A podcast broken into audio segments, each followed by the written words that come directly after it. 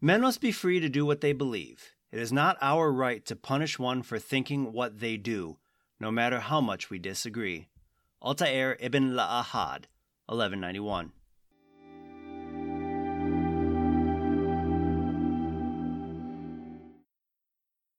Hello, I'm Andrew, and I want to welcome you to Visions of the Past, a podcast all about the lore of Assassin's Creed.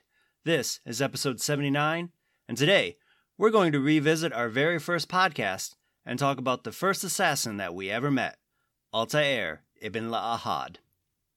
Altair has been in a number of games, including the game that started the series Assassin's Creed, but also he starred in the PSP game Assassin's Creed Bloodlines, the Nintendo DS game Assassin's Creed Altair's Chronicles. He had a cameo in Assassin's Creed 2, and a small part in Assassin's Creed Revelations. In the books, he was in Assassin's Creed The Secret Crusade by Oliver Bowden, and he had a storyline in the Assassin's Creed Reflections comic. Before we get into talking about what Altair did in his life, we need to first talk about his real world stats. Altair's facial likeness is modeled from Francisco Randez, and is voiced by Philip Shahbaz in Assassin's Creed, and Cass Anvar in Assassin's Creed Revelations. The change, of course, is explained in universe with Altair's voice coming from the Animus 1.28 in Assassin's Creed, and the memory seals that was viewed through the Animus 2.03 in Assassin's Creed Revelations. According to the Assassin's Creed game manual, Altair is 6 feet tall and weighs 170 pounds. The name, Altair ibn La'ahad, is an interesting one. Altair actually is the brightest star in the constellation Aquila. The star's name is an abbreviation of the Arabic phrase, and forgive me for this pronunciation, uh, An-Nasar Altair, which means the flying eagle. Ibn La'ahad is Arabic for son of no one, and what is interesting about this is that in Assassin's Creed Revelations, there's a memory called Mentor's Keeper, and in this memory, Altair introduced himself as Altair, son of Umar, which would have been translated into Arabic as Altair ibn Umar. Now let's take a look at the life of Altair. Born on January 11, 1165, to Maud and Umar ibn Ahad in Masyaf, Maud ended up dying in childbirth, but Umar would survive until the first siege of Masyaf in August 1176. Umar's death came as retribution for killing a nobleman during his escape after giving Saladin a warning. Saladin would find that Ahmed Sofian, an assassin spy within his camp, and publicly threatened Ahmed. And Umar ended up taking responsibility for killing the nobleman, which resulted in his death. By the end of August, Ahmed would feel so much guilt for the death of Umar that he ended up infiltrating Altair's personal quarters, apologizing to him for his weakness, and then he committed suicide with a dagger. Altair immediately ran to Al Mualim and told him what had happened.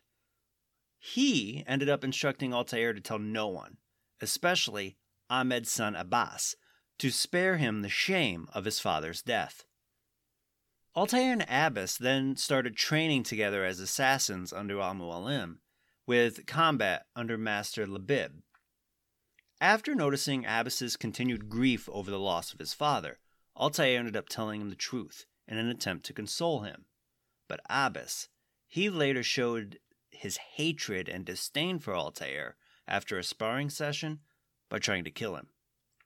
He believed Altair said this just to shame him and both ended up spending a month in confinement, though Al Mualim did end up feeling that Abbas's offense was greater and forced him to train for another year before allowing him to reach the rank of assassin.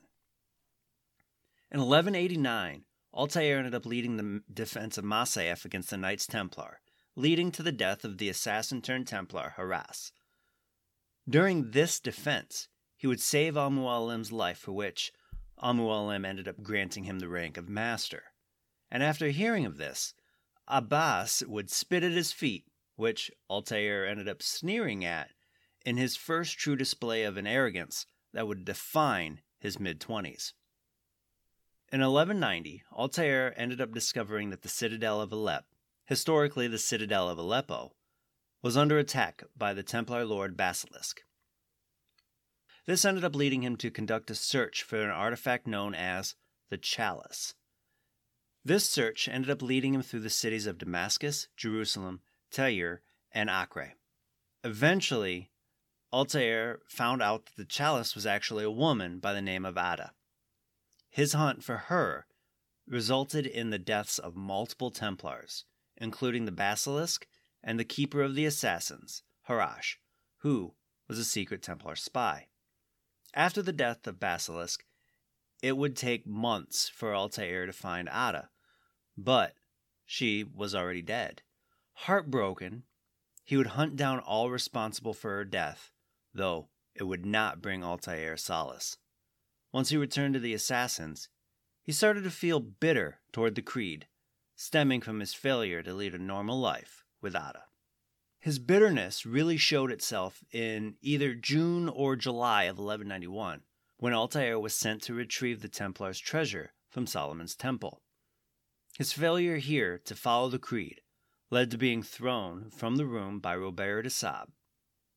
And when giving his report to Al Mualim, one of his companions, Malik al Sayef, entered the room and informed them that Altair's failure to abide by the creed resulted into the death of Malik's brother Kadar, but Malik was able to complete the mission, though Robert's Templar force followed him to Masyaf.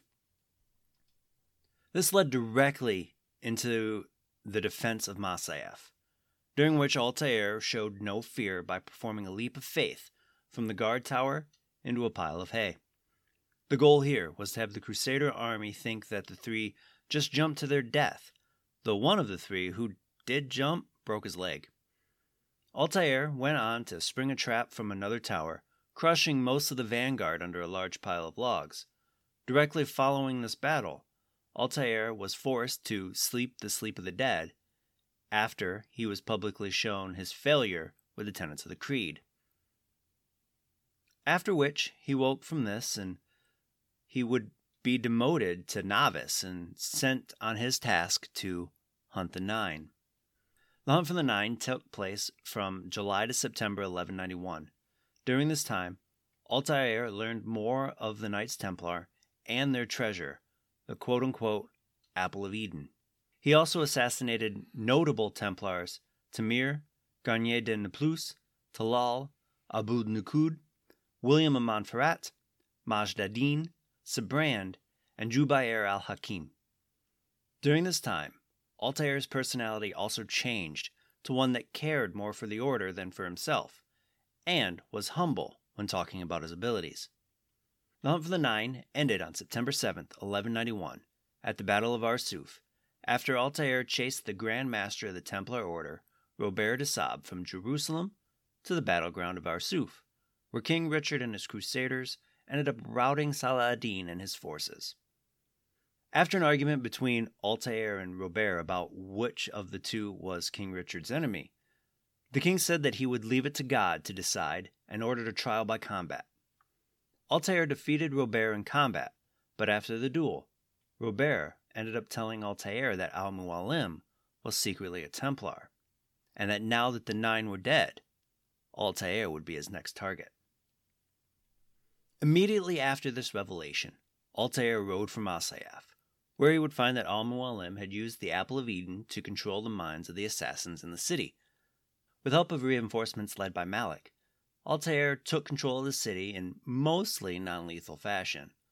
Once he made it to Al Mualim, they ended up having a duel, and this was where Al Mualim would attempt to use the apple to control and confuse Altair. Altair was able to see through the tricks, and he ended up beating Al Mualim. But after killing Al Mualim, Altair went against assassin tradition and burnt his body to make sure that his death was not a trick caused by the apple. Immediately following the burning of Al Mualim's body, Abbas would steal the apple, thinking that Altair led a coup against Al Mualim. And taking the apple to a nearby tower, Abbas was unable to control it, leading Altair to need to climb the tower and to take back the apple, while Abbas begged for forgiveness. Altair stayed true to the creed during this time and after convincing everyone of Al Mualim's betrayal, he was named the new mentor, or the leader, of the Levantine assassins. Shortly after his rise to mentor, Altair started writing his codex. During this time, he would redesign the hidden blade to not require the removal of the ring finger and allow it to disperse poison, believing that these things would help the assassins better protect the people than ever before. In October of 1191, Altair found out that the Templars were now under the lead of Armand Bouchart, and that they had fled to Cyprus. Over the next two years, he hunted Bouchart alongside Maria Thorpe, Robert de Sab's disgraced squire, eventually leading to the death of Bouchart himself. After the mission to Cyprus, Altair fell in love with Maria Thorpe, and he ended up marrying her in 1195 in Limassol, and later that year, she gave birth to their son Darim, and two years later, in 1197, a second son they named Seth, both of which were born in Masyaf. After the birth of his sons, Altair promoted the assassin order by traveling throughout the Middle East, and while most of his trip was a success, there was one issue in 1204 when he went to the city of Constantinople. Here, he found that the city was besieged by crusaders and returned to Masyaf in utter disappointment. After this, though, he returned to using the apple in what he called short doses with a focused mind. The knowledge that he learned from the apple allowed him to build his armor out of a lighter but stronger metal, the formula of which he later erased from history to prevent it from falling into the wrong hands. Then he used this knowledge to redesign the hidden blade again, this time so it could fire small projectiles. Sometime between his rise as mentor to the second redesign of the hidden blade, he also allowed for the members of the Brotherhood to express love for their children, with the belief that love would lead them to be more likely to make the right sacrifices for the right causes. In 1217, the Assassins' expansion was halted by Genghis Khan's rapid expansion of the Mongol Empire. Altair believed that the Mongol expansion was because of an artifact like his Apple of Eden. This belief led Altair to lead Maria and Darim on a mission to assassinate the Khan. On their departure, Altair left Seth to take care of his wife and two daughters, and he ended up leaving the Brotherhood to Malik as a temporary mentor. On August 18, 1227, they found the city of Xingping under siege by the Mongols. Darim set up at a vantage point and watched over Altair's approach and escape route. Altair failed in his assassination of Genghis Khan and was injured by a guard. Qulan Gal, who had joined them before reaching Xingping, helped Altair back to Darim, and Quillane and Darim ended up completing Altair's mission. In 1228, Altair and his family returned to Masyaf to find that Malik was thrown into prison with the Assassin's Brotherhood, now being led by a council that had Abbas as its head. Told that Seth had taken his family to Alamut, but not trusting the situation, Darim traveled to Alamut in search of Seth. The day after their return, Altair and Maria found out that Seth was actually dead, and that it was Malik who performed the act. Altair demanded that the Brotherhood be returned to him based on the status of the Brotherhood. Abbas, though, he denied this demand while being backed by a weak minded council. Altair and Maria returned to their residence and mourned their son. Altair, though, broke Malik out of the dungeons, finding him malnourished and unkempt. Malik informed Altair and Maria that Seth had been murdered two years prior in 1226, and that it was on Abbas's order, and that he was framed for it. On September 12, 1228, Altair and Maria confronted Abbas about the information they got from Malik. Swami, a follower of Abbas's, gave Abbas a burlap sack that Abbas ended up giving to Altair, showing that it contained Malik's head. After a heated exchange, Abbas demanded that the apple was given to him for information on Seth's death. Altair agreed, and as Swami went to retrieve it, told Altair that just before he killed Seth, Swami told him that Altair had ordered his execution. Infuriated with this information, Altair used the apple to force Swami to injure himself, and when Maria tried to intervene, Swami ended up killing her, causing Altair to use his hidden blade to kill Swami. Altair then fled Masyaf with Darim, who had just returned from Alamut. For the next several years, Altair spent his time grieving the loss of his wife Maria and studying the apple. In his grief, he forced away Seth's wife and children, who would end up settling in Alexandria, Egypt. And when Darim could no longer handle the state of Altair's depression and his obsession with the apple, he spent his time headed to France and England, warning them of the emerging Mongol threats. While studying the apple, Altair designed new tactics and medicine and discovered that Alamut was built on the remnants of an old Isu temple.